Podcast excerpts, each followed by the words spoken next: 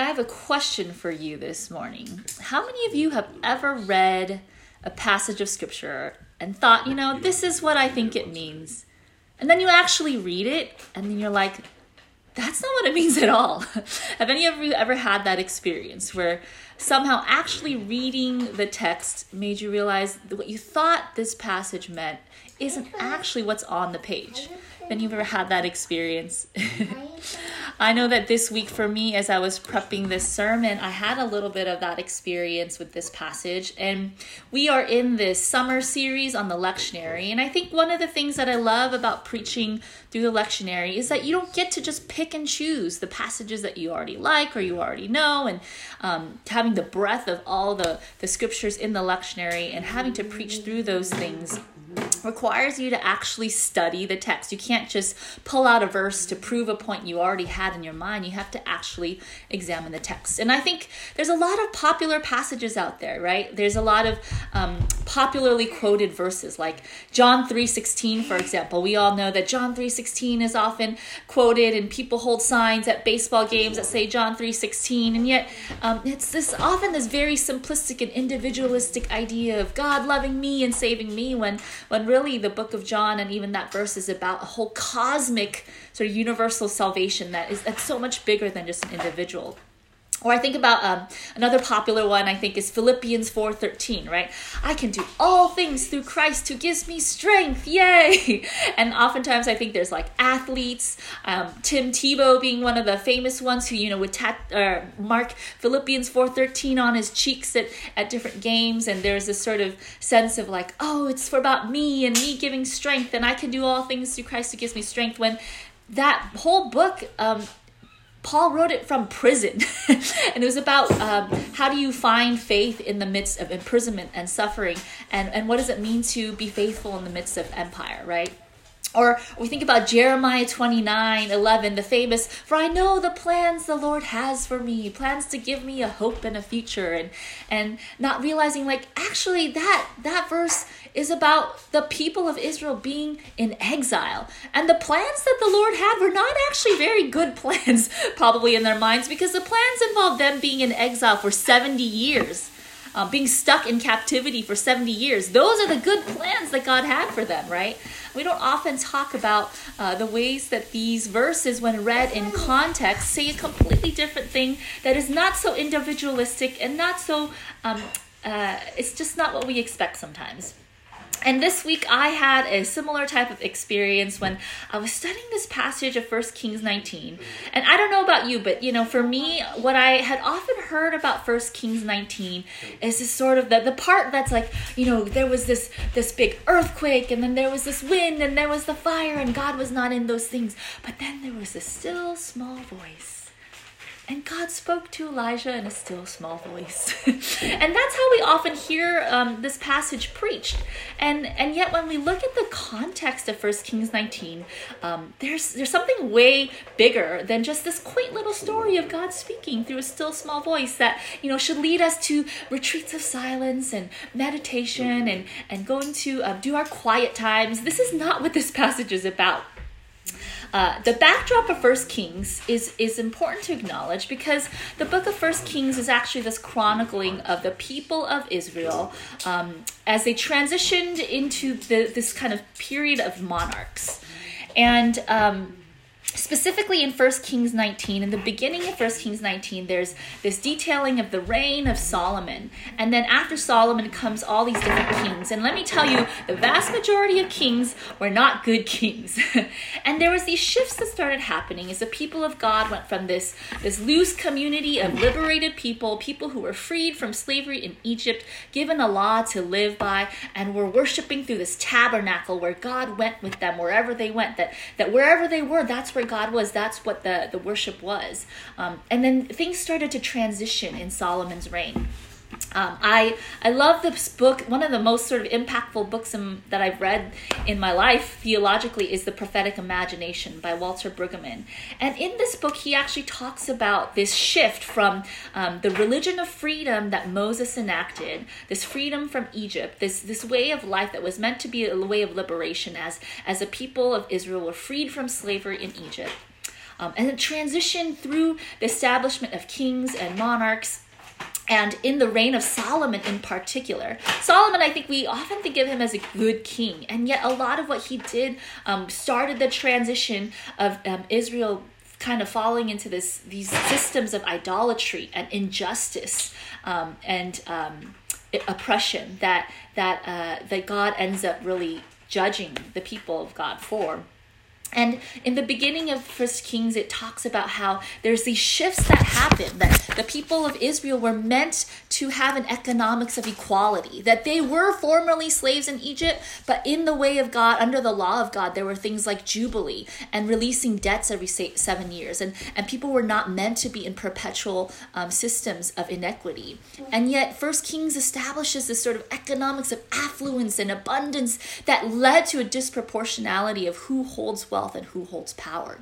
And from that came a politics of oppression. That while the, the way that God wanted to lead the people into was a way of justice, um, a way of liberation, that they were not meant to be oppressed like they were in Egypt, it starts to shift back to a politics of oppression.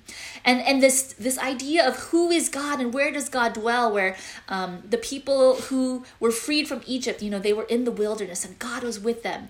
And, and they didn't have a temple, that they had a tabernacle, that wherever they went, the tabernacle of God went. And just like we are right now, worshiping at home, that was kind of a symbol of how um, the tabernacling people were, were meant to live and worship. And yet Solomon establishes this temple where God would only dwell here in this temple now. And it was sort of this fixed way that religion get, got, got static and, and put in a location, a physical building. Um, and God is not meant to be contained in a building. So this is the imperial world of First Kings.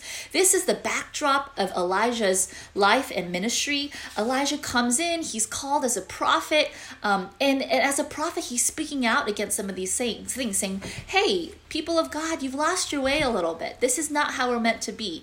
And in particular, this these sorts of um, dynamics were mixed in with idolatry and idol worship. And so we know that in the ministry of Elijah, just previous to what happens here in today's passage, there was this big confrontation with Elijah and these prophets of Baal. And 450 prophets of Baal against this one prophet of Yahweh had this confrontation. And Elijah and these prophets of Baal were put out these sacrifices and said, you know, whatever the true God is, they will light these sacrifices on fire. And and and Yahweh came out on top. Elijah was victorious, and it was proven to the people of Israel that you know, no, these are not true gods. The, the, the Baal that you're worshiping is not the true God. Yahweh is the true God.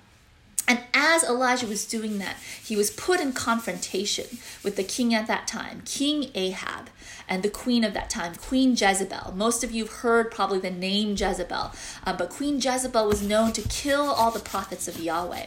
And because Elijah comes out victorious in this confrontation with the prophets of Baal, um, Jezebel and Ahab say, hey, we need to kill this guy.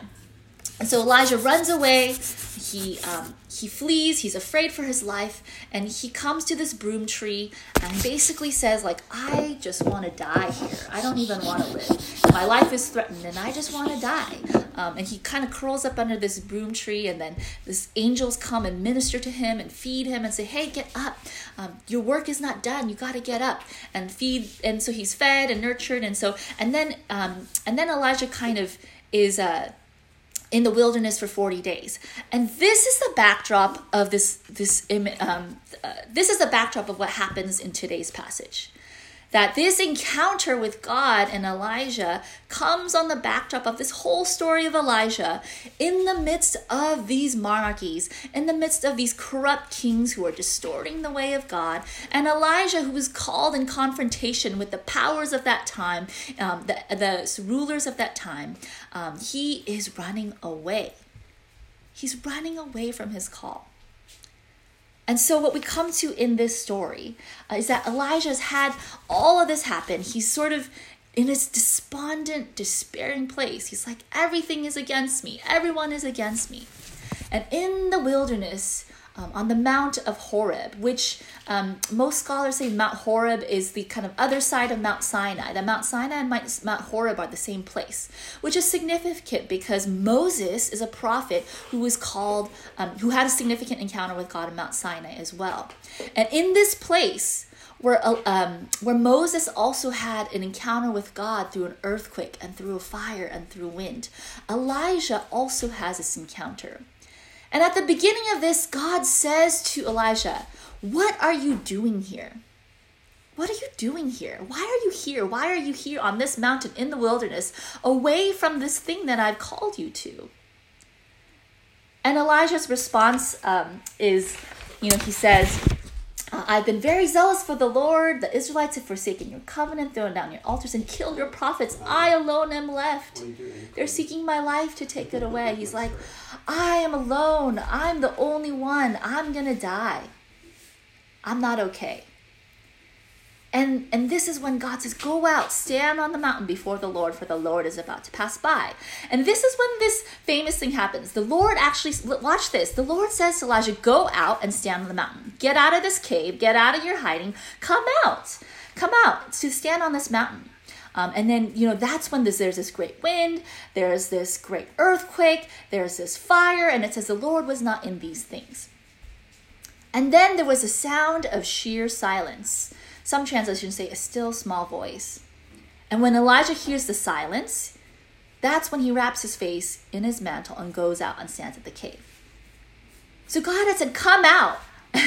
and then there's this earthquake and this fire and this wind, and, and Elijah's hiding in the midst of that. And it's only when it's quiet that he actually comes out. He comes out of hiding. And God, as if to remind him and say, like, you can't run away from me. You can't run away from this. He asks him again the very same question What are you doing here, Elijah? And Elijah answers the very same way. He has not changed his answer. He says the exact same thing. This is significant because I think a lot of times when we read this passage, we're like, oh, Elijah was in this place and God spoke to him through the sound of silence. And actually, what's happening here is that Elijah is on this mountain, running away and maybe kind of figure, trying to figure out what is he doing with his life, running away from his call as a prophet. And God is calling him back into the role and the office of a prophet, saying, don't forget who you are. Don't forget what I've called you to. Just because you're suffering, just because there's persecution in your midst, doesn't mean you can just run away. And the sound of the silence is what draws um, Elijah out. And the Lord says to him, Go, return on your way. Return on your way. Go back. Return to what I've called you to. Return to the way of the wilderness of Damascus. And when you arrive, you're going to anoint these new kings. Um, and he says, And I will leave 7,000 in Israel all the knees that have not bowed to Baal, and every mouth that has not kissed him. And he says to him, You are not alone. You are not the only one. You're not the only one who's being faithful to this call. You are not alone. He says, I am the only one left. And God says, I will leave 7,000 for you, with you. And this is what God does in meeting Elijah in the silence and meeting him in despondency and meeting him in despair and meeting him in this sort of moment where he's he's in crisis and trying to figure out how to proceed.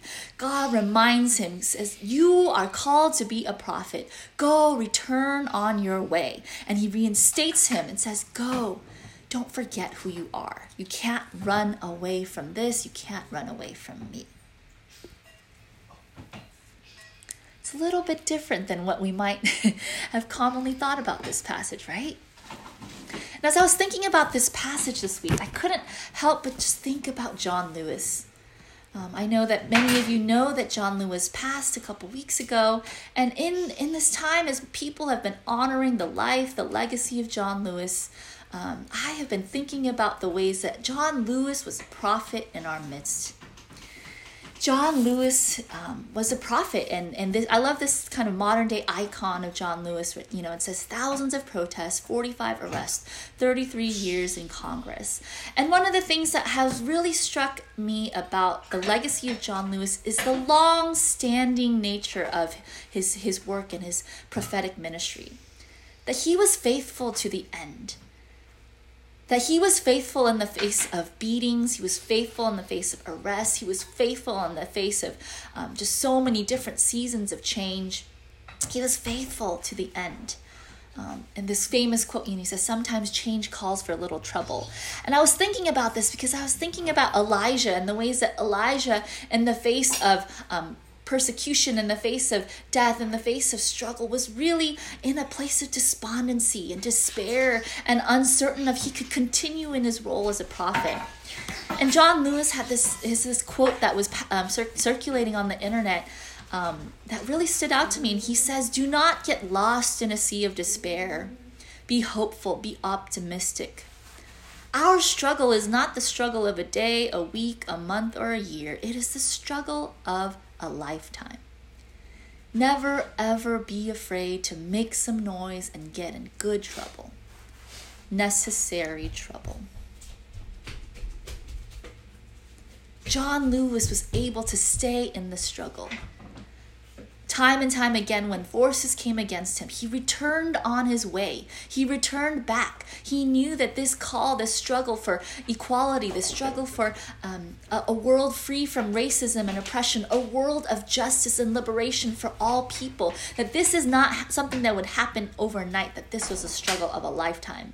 And every single day he woke up and he said, I'm going to be in the struggle. I'm going to choose to be in the struggle. I'm not going to hide in a cave. I'm not going to run away. I'm going to be in the struggle. And I think that this is what the, the word that God has for us today as we see through this story of Elijah, that there's sort of a, a both a warning and also an encouragement that in the midst of um, these times when I think it's easy to give in to despair, there's so many things that we see around us that, that can push us to a place of despair. We see the numbers, um, the disproportionate numbers of, um, of Black and Latinx folks being um, sick and even dying from COVID 19. We, we see kind of the numbers and hear stories about people in prisons being sort of mass exposed to COVID 19. We hear stories, um, story after story, continued stories of people being shot and killed by police. Even just this last week, we know that San Leandro police killed somebody in Oakland. We hear these stories. Uh, we, we continue to see that Breonna Taylor um, has not been brought to justice, that her killers have not been charged. And we, we hear all these things. We see these stories. We, see these realities. We hear more and more of our, our friends, um, people we know who are getting sick uh, from COVID, people who are even passing. We see all the brokenness in our society, the brokenness of our leadership. We see um, the ways that uh, people are um, you know, the wealthy are just continuing to be protected in this time, and the poor are so vulnerable in this situation in this season. Um, and I, I believe that in a in a way that in the way that God comes to Elijah in the midst of his despair, in the midst of his feeling of like I'm the only one left. There's nothing left. There's no one left. This all is terrible. God comes to him. And in this sort of uh, revelation of, of power and authority through these natural things. And then in the silence, in this quiet, in this moment, God draws Elijah out and says, You are not alone. I am leaving a remnant with you and for you. Go return on your way. And this is good news.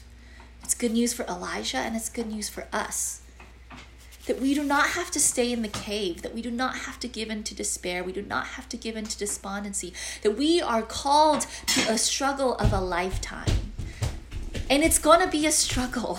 There's going to be things that are hard. It is not without persecution. It is not without um, without setbacks. It's not without things that are difficult. It's not without persecution. And yet we are called time and time again, and I believe we are called even now in this moment to return on our way. And you might think, well, I'm not Elijah. I'm not a prophet. God hasn't called me to be a prophet. And yet, I'll say maybe individually we all play different roles in in the struggle for justice in the struggle for liberation in the struggle for the the restoration of um, the way of jesus we all have a different role. And yet the church together is called to take up the prophetic mantle, the prophetic office, just as Elijah was, just as Jesus was called to. We now, the church, are called to this prophetic office to return God's community to a place of equality, to a place of justice, to a place where God is with us in all places, in all times. And God is saying, Come out of that cave. Things might be hard. You might uh, be facing loss. You might be in mourning. You might be seeing things happen around you that make you angry. You might see things that feel like, when is this ever going to change, God? When is this ever going to change? And yet we are called to be committed, to be in this struggle for a lifetime, just like John Lewis was, just like um, Elijah was invited back into, to return on our way. And so, my question for us this morning is how is God calling you to return to the prophetic call of the church? To be part of this movement, to be part of this work, to not choose in these times when, when everything is in flux, everything's in transition, things feel overwhelming, things feel despairing, things feel hard. And it, it was understandable that we might feel like Elijah, we want to just curl up in a cave and hide away. And God is saying, No, you are called back to return to the way of the church, to return to the way of equality, to return to the way of justice, to return to the way of freedom, to return to the way of humanity, um, a vision of humanity in which we're all free to love God, to love each other in the way that God intended, to live with dignity, to live with full humanity, to live with the, the freedom to be healthy and to be whole and to, um, to, to have housing and to have rights and to live and breathe without fearing um, death and violence. This is the world God imagines, and this is the work that we are called to as the church to enact this way of Jesus, to enact and return to the prophetic call. And so, what is God saying to you? What is your part in this? It might be small, it might be big, it will look different for all of us. Maybe for some of us, it means just speaking out standing up to, to leaders in our workplace and calling out um, unjust things that we see. Maybe it's calling out prejudice that we see in our friends or our family or neighbors and just saying, hey, that's not okay to believe that about this person or this group of people. Maybe it's um, trying to work in our city locally uh, for for change and advocating for change, speaking out, calling calling um, out pol- politicians. And I'll just say this past week, I wrote a letter to all the city council members and to the mayor after another, yet another police killing in the city of San Leandro. And I have a couple calls with council members next week and and some of us might be just called to to care for the sick and vulnerable in this time or to to share our food to share our resources. Um, some of it might just be simple acts like sharing fruit from our garden um, or the harvest from our gardens. I don't know what it is. Um, it will look different for all of us. And yet, I believe for each of us here, in this time, in this moment when it's so easy to hide, it's so easy to go into ourselves and focus on our suffering, our pain, our loneliness. God is saying, No, look back, look out, return to your way, return to the way that I've called you to, and know that I am with you and you are not alone. And so take a minute now where you are just to reflect, to ask God, what is God saying to me? What is my part in this work? What is my part in this movement? What is my part in uh, returning uh, the church to this prophetic office that we have and are invited into? What is God saying? And as as Michael leads us in a song to close, um, during that time as we worship, feel free to share in the chat if there's something specific God's calling you to. To share it, uh, as small as it might be, as big as it might be, to, to share that with us so we can know that what God is saying. Let me close this in a word of prayer.